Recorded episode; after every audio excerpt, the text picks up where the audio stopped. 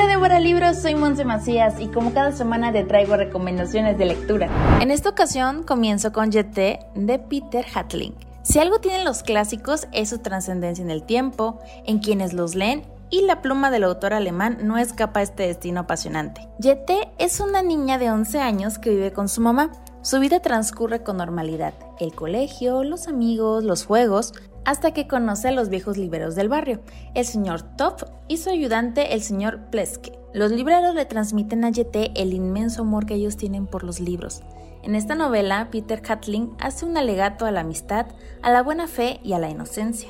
Este libro no es solo una llamada de atención sobre una sociedad cada vez más enervada, sino una defensa de la pasión por la lectura y el amor a los libros.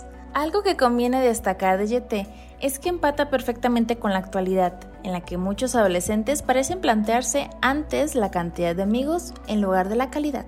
Una fórmula universal en el mundo del teatro es la de los tres actos, una labor difícil de dominar y que de vez en cuando aporta a la humanidad preciadas razones para aplaudir. Esto es precisamente lo que la obra de teatro La Casa de Bernarda Alba de Federico García Lorca ha logrado a nivel internacional. Tras la muerte de su segundo esposo, Bernarda Alba se recluye e impone un luto riguroso y asfixiante por ocho años, prohibiendo a sus cinco hijas que vayan a fiestas.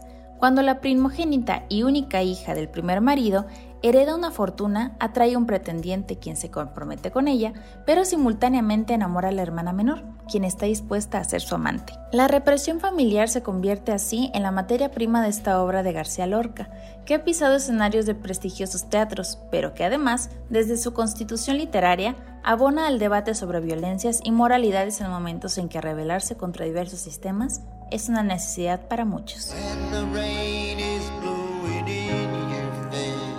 Semana celebramos el cumpleaños de un gran poeta y músico, el inigualable, pero siempre admirado, Bob Dylan. Y nada mejor para unirse a tan especial celebración que repasando su impoluto talento para las letras. Letras Completas, publicado por Malpaso Ediciones, reúne todas las canciones en edición bilingüe. Bob Dylan, cantautor de cantautores, recientemente galardonado con el Premio Nobel de Literatura, presenta la edición integral de su cancionero completo. Esta edición ofrece por fin la posibilidad de explorar el vastísimo universo poético del barrio de Minnesota, desde sus primeros tientos profesionales como cantautor contestatario e ídolo de su generación, hasta el día que abrazó las armas de rock and roll y electrificó su imaginario musical.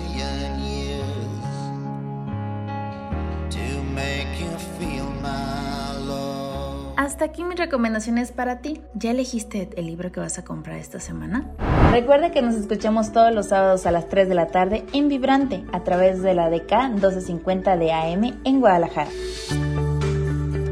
En la producción, Cristian Cobos. En Twitter, Chris Cobos D. A mí me encuentras como Monse-P Macías. Nuestras vidas son libros abiertos. Hasta la próxima.